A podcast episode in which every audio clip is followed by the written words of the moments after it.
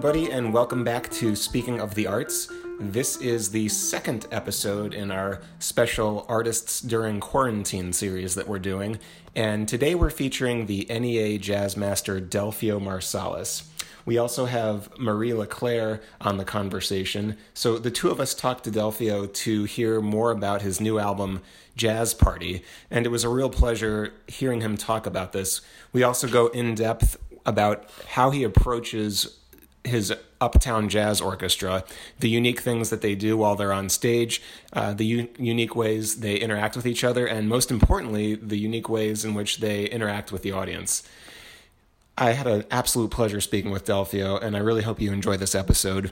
I have to make one correction. Um, at the beginning of the episode, we are talking about, well, I am talking about the fact that the Boston Marathon has been postponed, and I incorrectly referred to it as the 125th running when 2020 is actually the 124th running.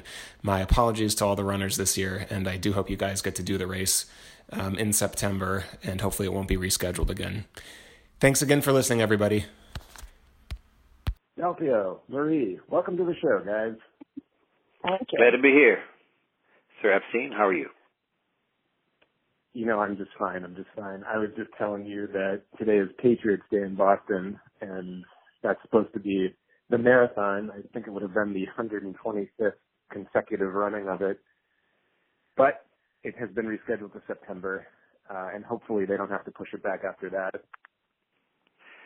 Well, the good news though is that whenever it occurs, it will then be the 122nd, is it consecutive? Yeah, well, you know, I was thinking too. I mean, when did uh wait say it again? I think that just went over my head. I'm sorry. no, you you said it was supposed to be the which consecutive? it, well, it's supposed to be the 125th. 125th, right? Sorry. So, So When, whenever yeah, they so- have it, so- it will be the 125th consecutive running. exactly. Just not for the time of year, but that's okay. But I think you're experiencing something similar in New Orleans with the Jazz Fest. Um, it has been pushed back to the to the fall. Uh, Jazz Fest is, I believe, yeah, pushed back to next year. So we're going to skip this year altogether. Um, oh, okay. Was there was there was it supposed to be in the fall at one point, or maybe I'm not remembering correctly. I guess I didn't hear correctly. Right. Well, there's the French Quarter Festival, which was moved Mhm. to October, and there was speculation that the Jazz Festival would also be moved, but uh, they just decided to cancel. Pretty much they're canceling everything for this year, and I guess just going to regroup and try to plan on next year. Right. Right.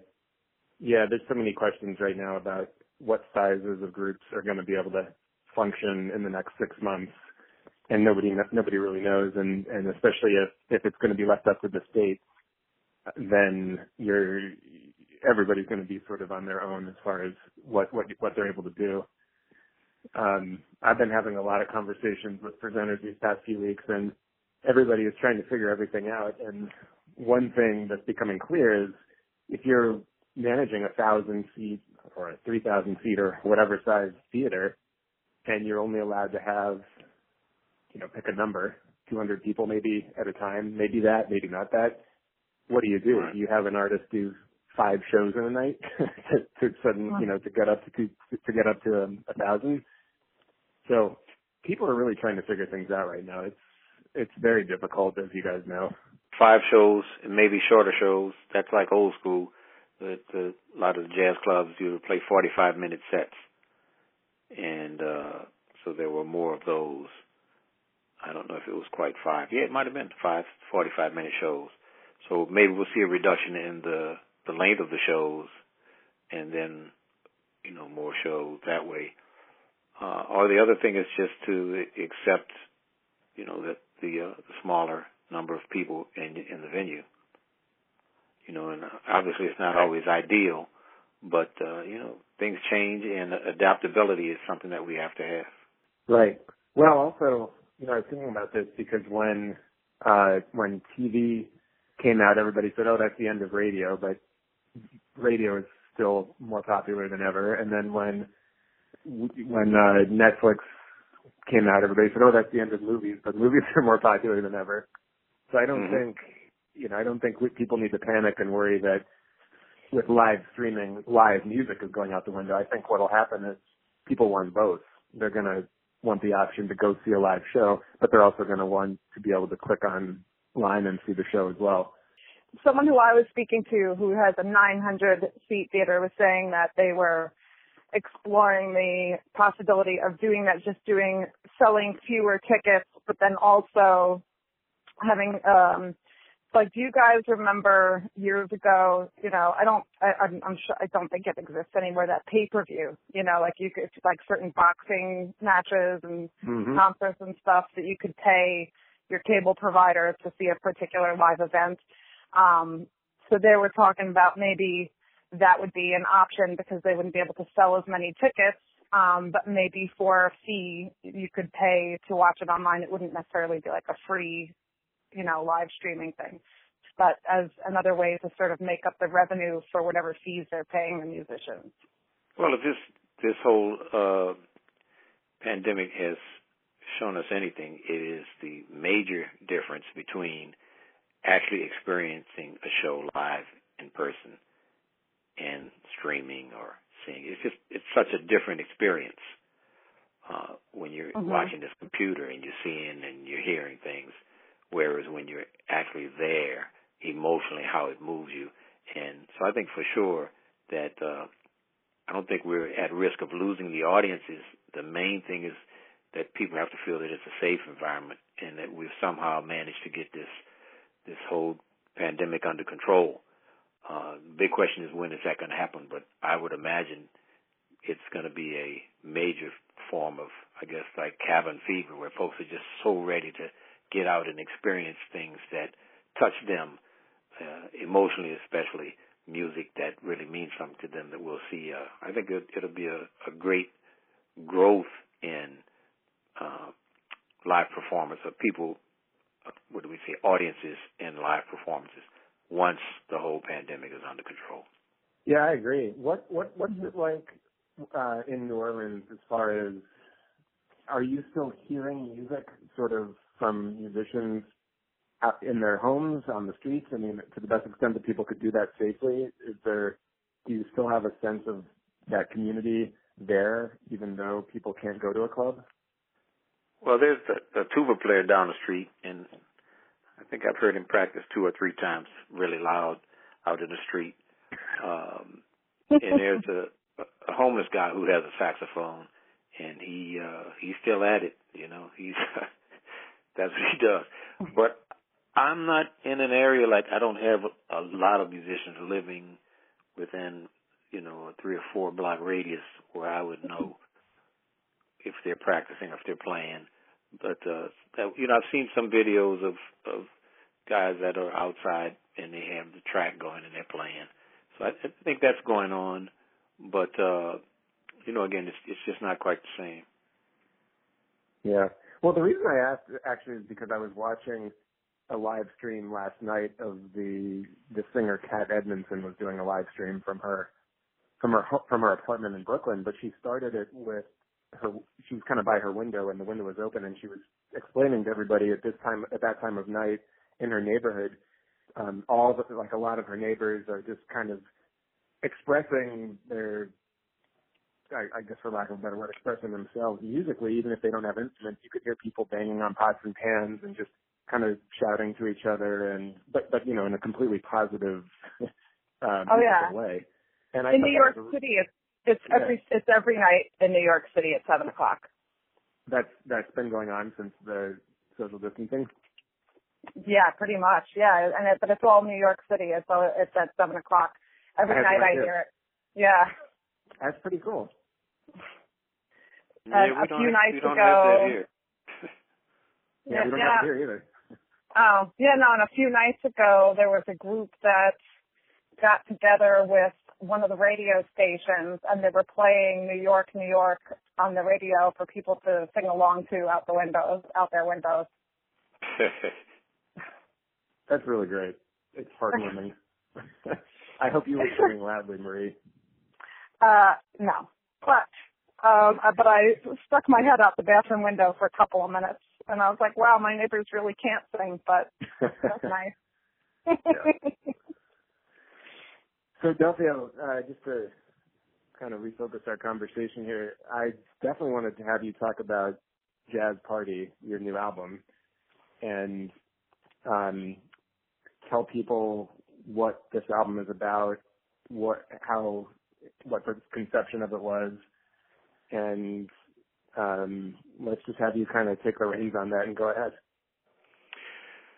Yeah, well, you know, the, the, we've been grappling as jazz artists and jazz educators for years with what I term the the the more the Western approach and the Eastern approach.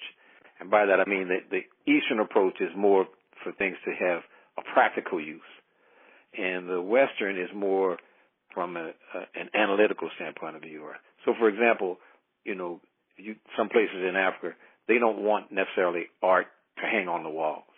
They want art that has a social significance and that they have a belief in. It's something if it's about you know a, a bountiful bountiful crops or you know a certain kind of an offering up to to the heavens or and then sometimes when we study the Western idea is more of preservation. So we want to have paintings, put them on the wall. Say, oh yeah, this is a great painting.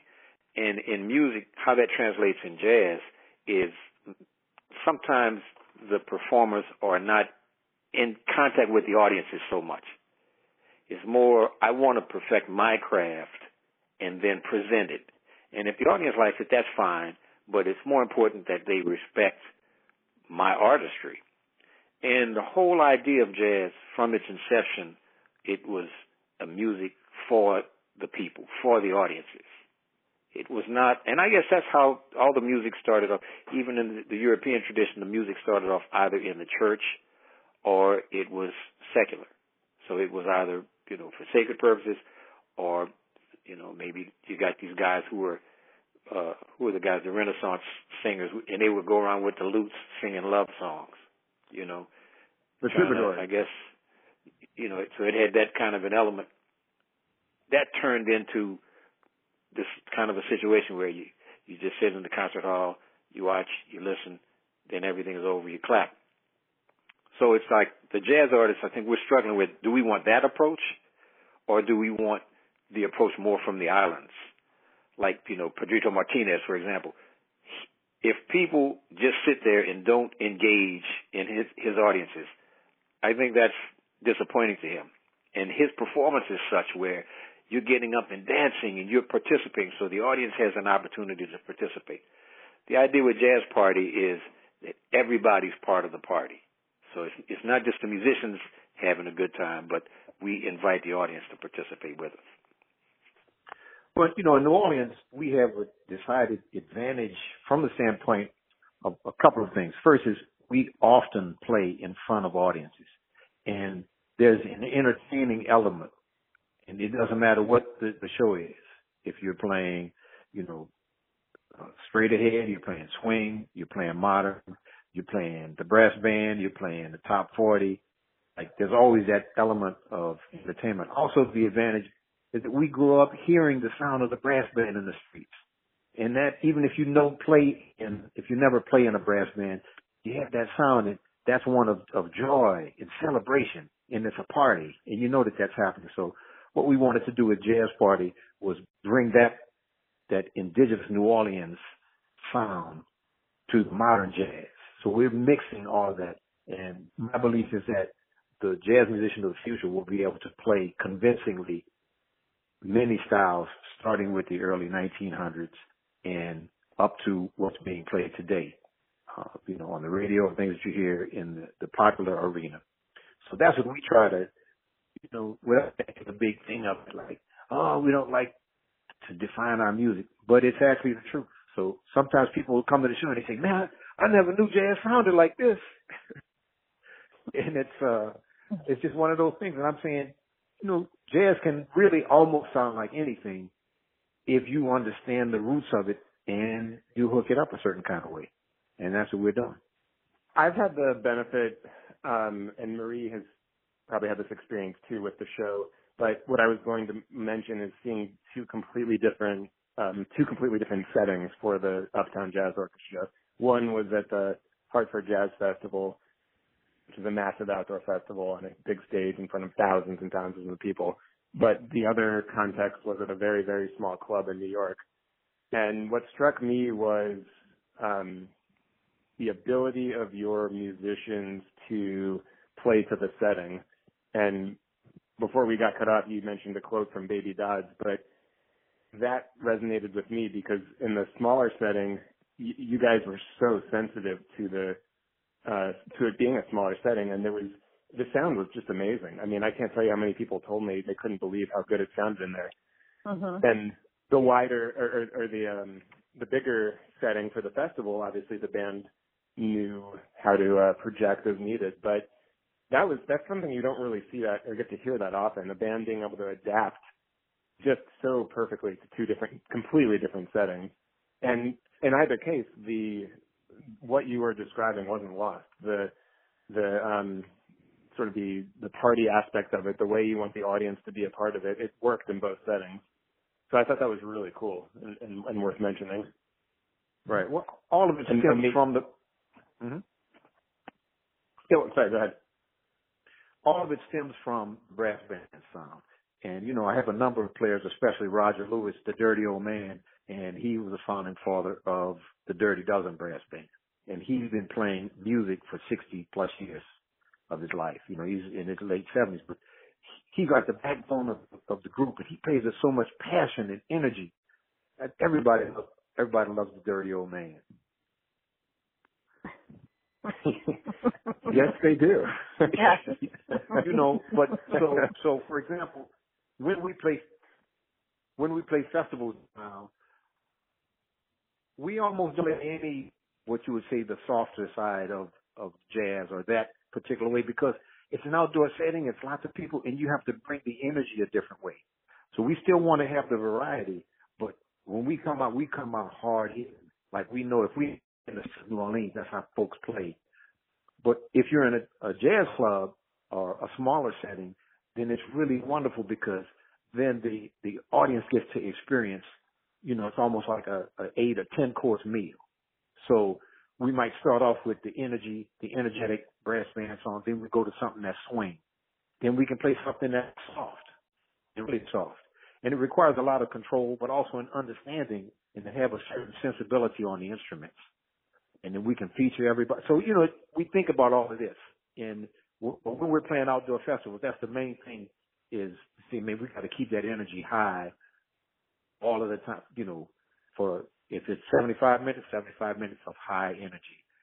You know, and it's it's it's not an easy thing. We might still play maybe one ballad, but uh, you know, again, that's something that is unique to. And then sometimes we might play a venue that's somewhere in between. So, for example, we played uh, in Pinecrest, and that's a venue that's somewhere between the the club setting and the you know the outdoor festival. How much of your set would you say is informed by the individual musicians in the band? What do you mean?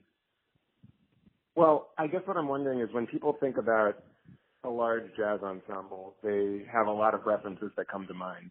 They might think about uh, anything from how Duke Ellington wrote for his ensemble. They might think about um, something completely different or completely m- more modern. But what I'm wondering is because your band has some of these musicians in it that have so much experience. You mentioned Dirty Old Man. There's other musicians in the band as well. I'm just wondering, do you write and arrange for the specific people in your band, or how do you approach doing that for the set of music that you put on? Right. We have certain types of arrangements, but for me, the most important thing is is understanding what I'd like to accomplish emotionally from the audience. What do I want to happen emotionally? And then I know the musicians who can give me that. So for example, Roger Lewis, if he's on the, the gig, he always solos first. He's like, you know, one of the great opening pitchers. Like you know Mhm. that that strike is coming down the middle of the plate when he gets the ball. That's just what's gonna happen. So if Roger's on the gig, he's always soloing first. Uh, now, if he's not on, then we have a fellow by the name of Roderick Paulin. We need a New Orleans guy because the New Orleans guys know how to open up the show with a certain kind of, of charisma and, and flair.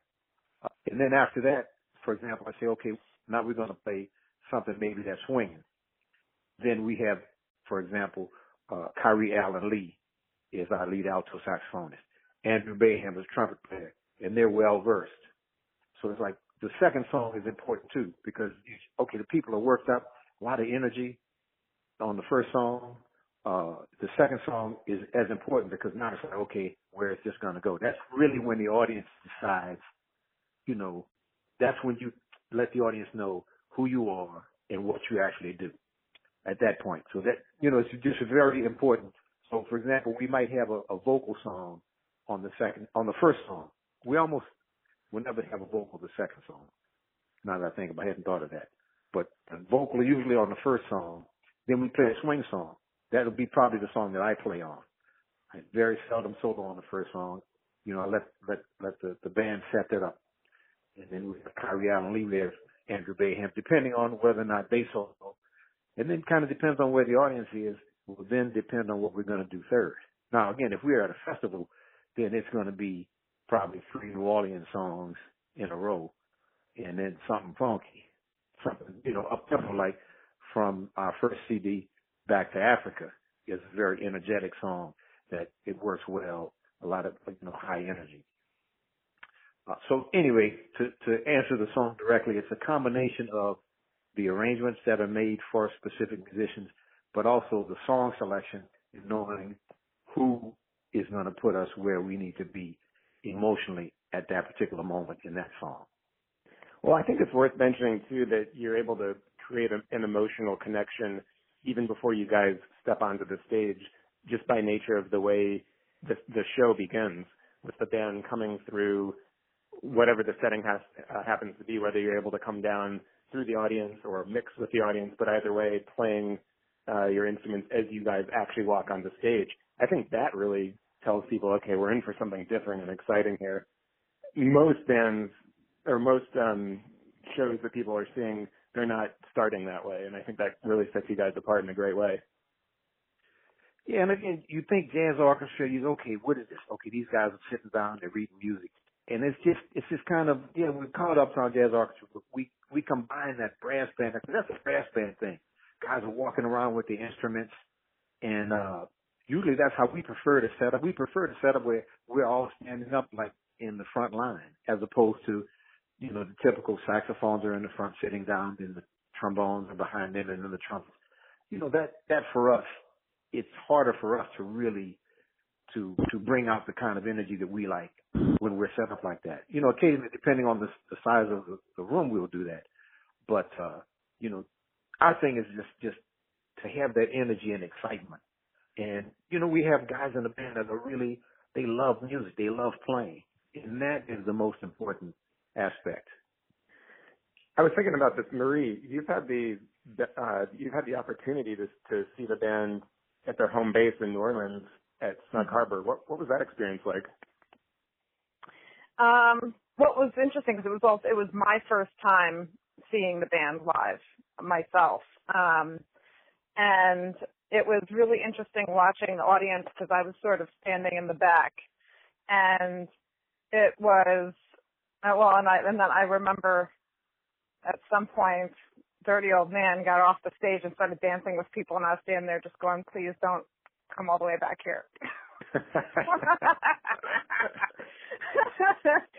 um, but I, it's it's it, it was interesting to see that even before they started, people. It seems to me, at least, that people who are there to see the band before the band even starts coming out um are they're there because it's like it's it's sort of like they're already there wanting to have a good time so it's sort of like um because it's a much more relaxed atmosphere than even i would say like a jazz club in new york um it, it there's just such a different vibe to it, and um, I would say that's like um.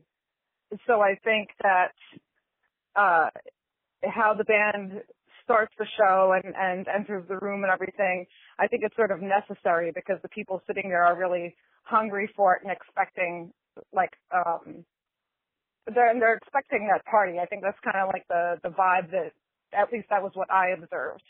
Um and I just remember that by the end of the night my face hurt from like laughing and from smiling so much because it was almost as much fun watching the audience as it was watching the band.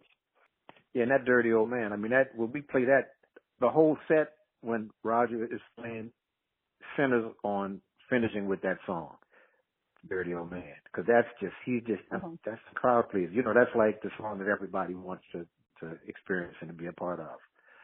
And uh so that that's the thing for us is to try to to take down the mystique of like you have some mystique because jazz again it's it, there's a mystique to it and I always tell the musicians, you know, when we're not singing, we're playing abstract music. It's abstract to people because we're soloing mm-hmm. and they don't, there's no words to kind of say, oh, this is a love song or this is about lost love. They're requiring on, on us in how we play and our understanding of making that happen instrumentally with our instruments, you know, so it's, uh, you know, it's it's a, a great challenge, but for us, the variety of music is, I think, really what is captivating because you have again the New Orleans sound, you have the swing sound. Then we might play something like Mingus, like the Raid on the Mingus House Party, where you have just you know controlled chaos and ten different melodies going on at the same time. So that's an example. And then from that, maybe we do something that's maybe old school, soft, like an old soft shoe song, or All of Me, a nice standard. So it's it's fun to juxtapose those different ideas. So, you know, we uh, mm-hmm. That's our whole thing is is f- from an entertainment standpoint of view. And we also look around and we're saying, man, what do people really? And that's what people they really need something that's that's that's kind of fun, family oriented, and entertaining. You know, that's kind of where the country, the country needs things to let them know. They need music to let them know, man, everything is going to be cool. You know, that's just, I think it's very important to have that. And sometimes you go to a musician shows and man, it's, it's, it could be complicated and it could be well rehearsed and well studied. But from an emotional standpoint of view, the, the, you know, the audience is like, yeah, we liked it. We enjoyed it. We're like, we want to play something that y'all love. We want you to know that we're here for you. And that's just, that's the New Orleans thing. Well, I'm also, I'm, I'm very confident that the show that you guys put on is, is entirely accessible. And I think if you're in a situation for an audience who may have not, they may not know what they're in for. They may, you know, they might be there because a friend brought them along or you might be performing at a performing arts center that has a subscription series and people uh, have a subscription to the entire series and they decide to come to this because um you know they I don't know for whatever reason but they don't really know what they're getting into but I'm pretty confident that every time you guys do your show it is it is so nothing is lost on the audience it's very accessible and even though there is improvisation um there is nothing I don't think it comes across as abstract. I mean, I, I, I completely get your point that for people who don't have the ear for it or the understanding of what improvisation is, it, it absolutely can be abstract. But the way you guys present it, I just want to hit home the point. It's it's very accessible, and I and I know the audience reactions that you're getting prove that. Well, but the other part of that is when I say it's abstract, you have a song like Back to Africa. Sometimes you need that. You know, we play, we play just to give you an example talking about accessible, we played a fundraiser here in New Orleans. It was at the World War II Museum, and the there was a request from the the person that booked us, and they said they just wanted, you know, uh, New Orleans tunes to keep people in a good mood and standards. We were like, okay, cool. So we we playing, playing When the Saints and Second Line and uh Take the A Train and all of me. So we we did the, the set, and as the night got on, uh, you know, and things loosened up, the the person comes up and they said, you know, you know, y'all can open it up a little bit. So we were like, cool. I mean, we had played Mr. Magic and a Chameleon, Watermelon, you know, just all the, the, the hit songs that people enjoy when they're at these types of events. So it's like coming on the last song and I'm like, back to Africa, or the second to last song. So the people have been up to that point, they've been hearing everything that's diatonic and it's accessible and man, we're just going at it. And it's just one of those things where the rhythm is really strong and it's energetic and the sax player is doing his thing and trumpet player is, and so the people, so two things happened. The people who were talking, I could see that they were making their way closer to the door and further away from the bandstand. but there were other people who who had just finished dancing to whatever we played, probably a, a, a funk tune, and they were like watching this, and they were looking at it, and they were like, I could tell they were like, man. And one of the guys that worked with the sound crew when we finished the performance, he said, he came up, he said, man, bro, what was that last song y'all played? And he said, or the second last song, because we always end up, I think, with uh, with Wonderful Girl. He said, what, what was that song y'all played? And man, I don't know what was happening, but I know something was happening. Cause man, it just, man, that was off the chain. And that's the kind of, that's what that's the kind of, of, of, uh, a response that we're looking for. It's one of those things where it's like, you know, okay, now, and it, as I described it, now we're all going into the abyss. And when we're up in that abyss, you're just like, hold on.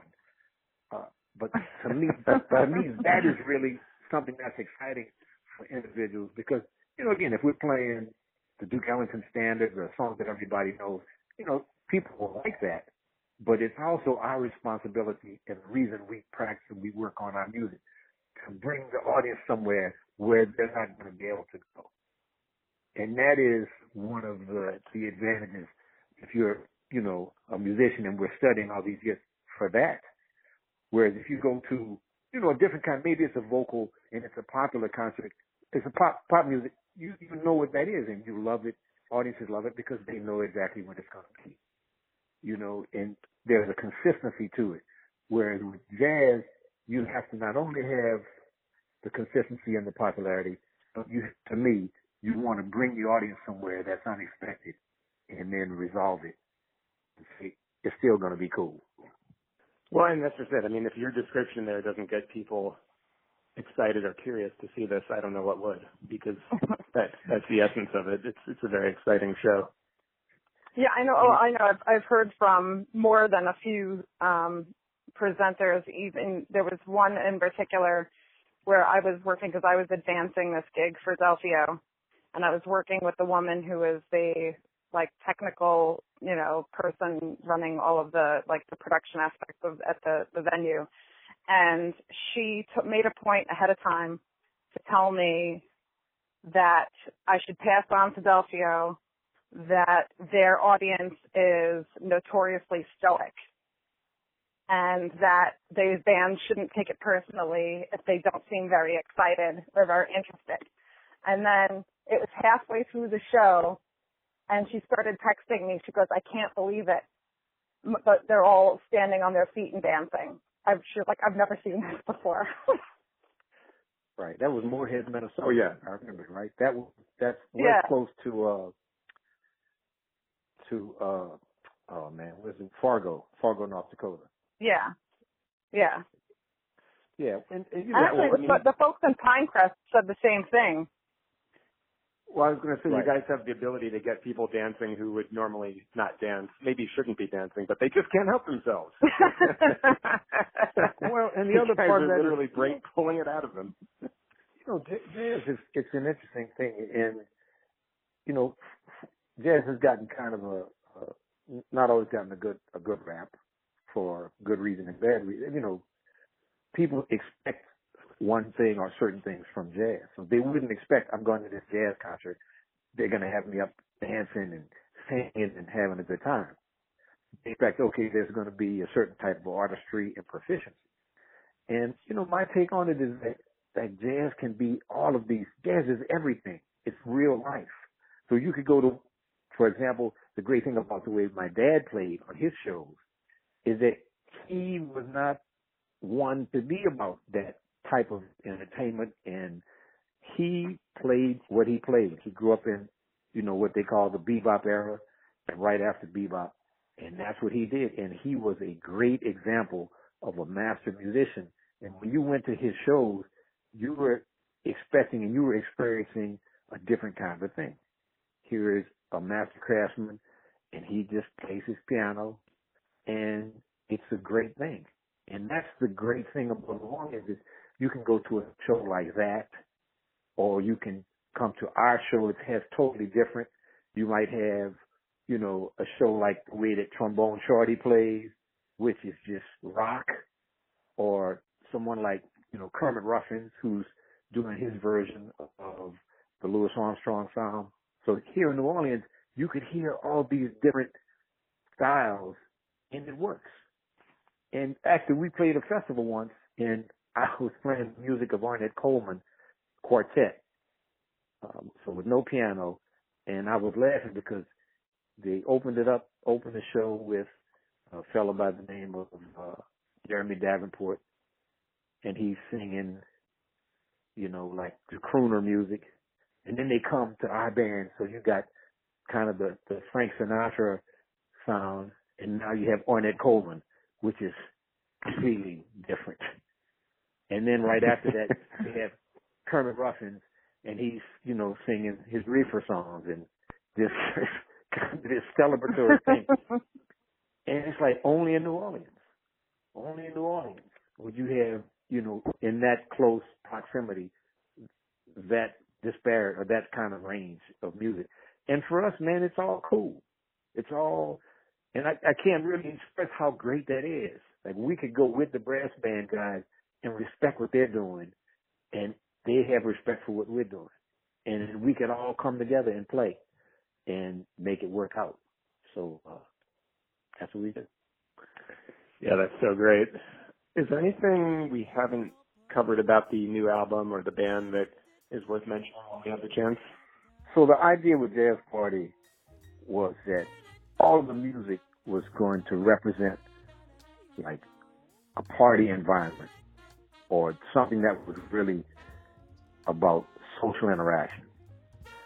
So we start off with Jazz Party, and of course that's the Venerable Tonya Boyd Cannon is singing that. And, you know, it's just a, it's like a gospel flavored tune.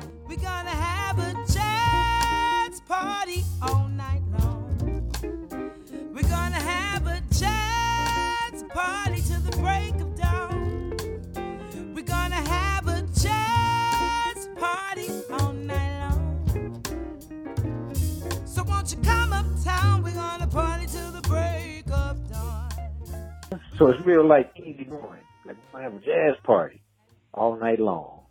So come on out. We're gonna have a good time. And then from there we go to the Blackbird Special, and that's one of the great Dirty Dozen brass band songs. And it's really great because it's it's a high energy song, but also they use some of the riffs that you would equate with the James Brown band, James Brown, the J.B. Horn. Blackbird Special is a song that you hear, you know, like concert bands play that song. So it, any any band loves to play the Blackbird Special. And then from there we go to Seven Ward Boogaloo, and that's a tune where our drummer Joe Dyson Jr. is he's kind of combining what you would hear on the radio as far as the drum rhythm. He's combining that with what we would consider the jazz boogaloo sound. So that's something that we're always trying to figure out how how can we incorporate what the youngsters are playing and what they're doing. And that's a good example.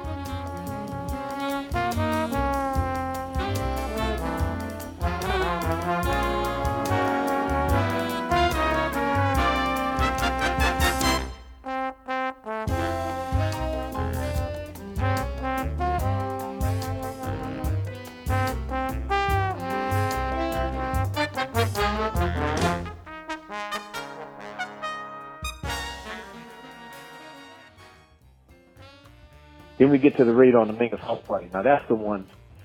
It's just real chaos. It's chaotic, and that's the idea. And what I said is, what I notice is when we're watching CNN or Fox News or a lot of times ESPN, we're constantly inundated with more information than we can handle. So I said, how can we put this in a song? Because that's just where we are today in our society. There's things coming at you from every direction.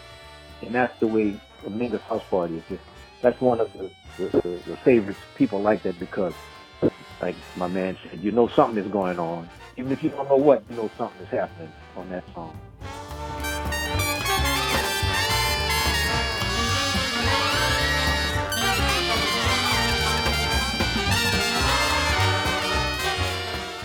Now the song, uh, Mboya's Midnight Cocktail, of course, is dedicated to my younger brother, Mboya.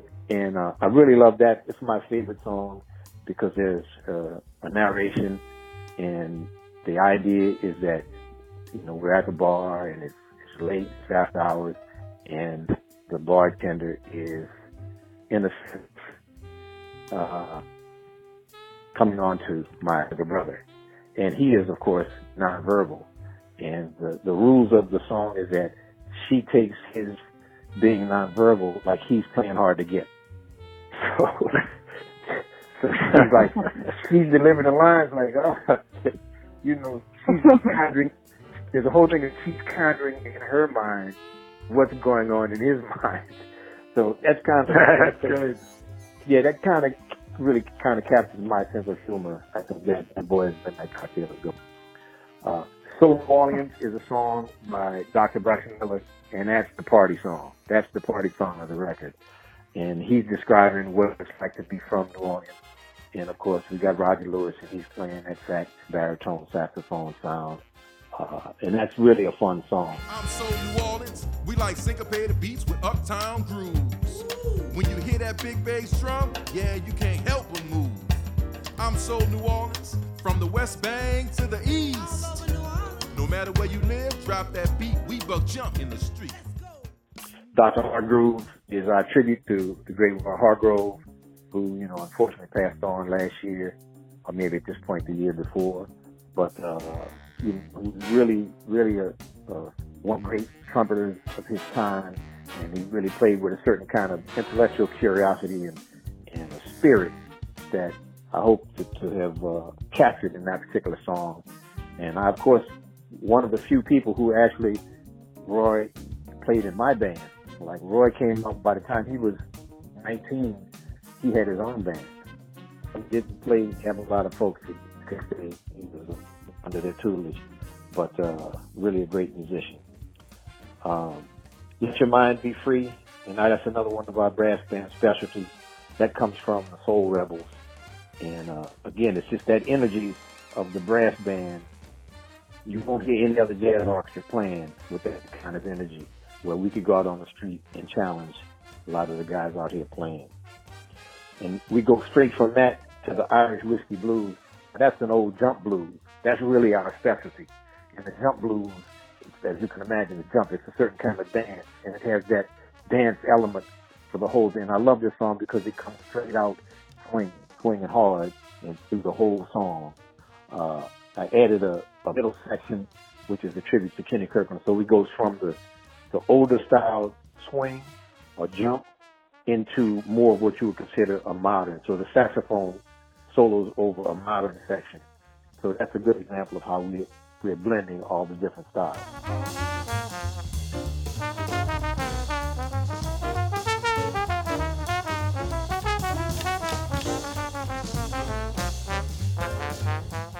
And then, of course, Caribbean Line is uh, a brass band tribute to the sounds of the Caribbean, written by Trombone Shorty's older brother, James Andrews, who is a great trumpeter.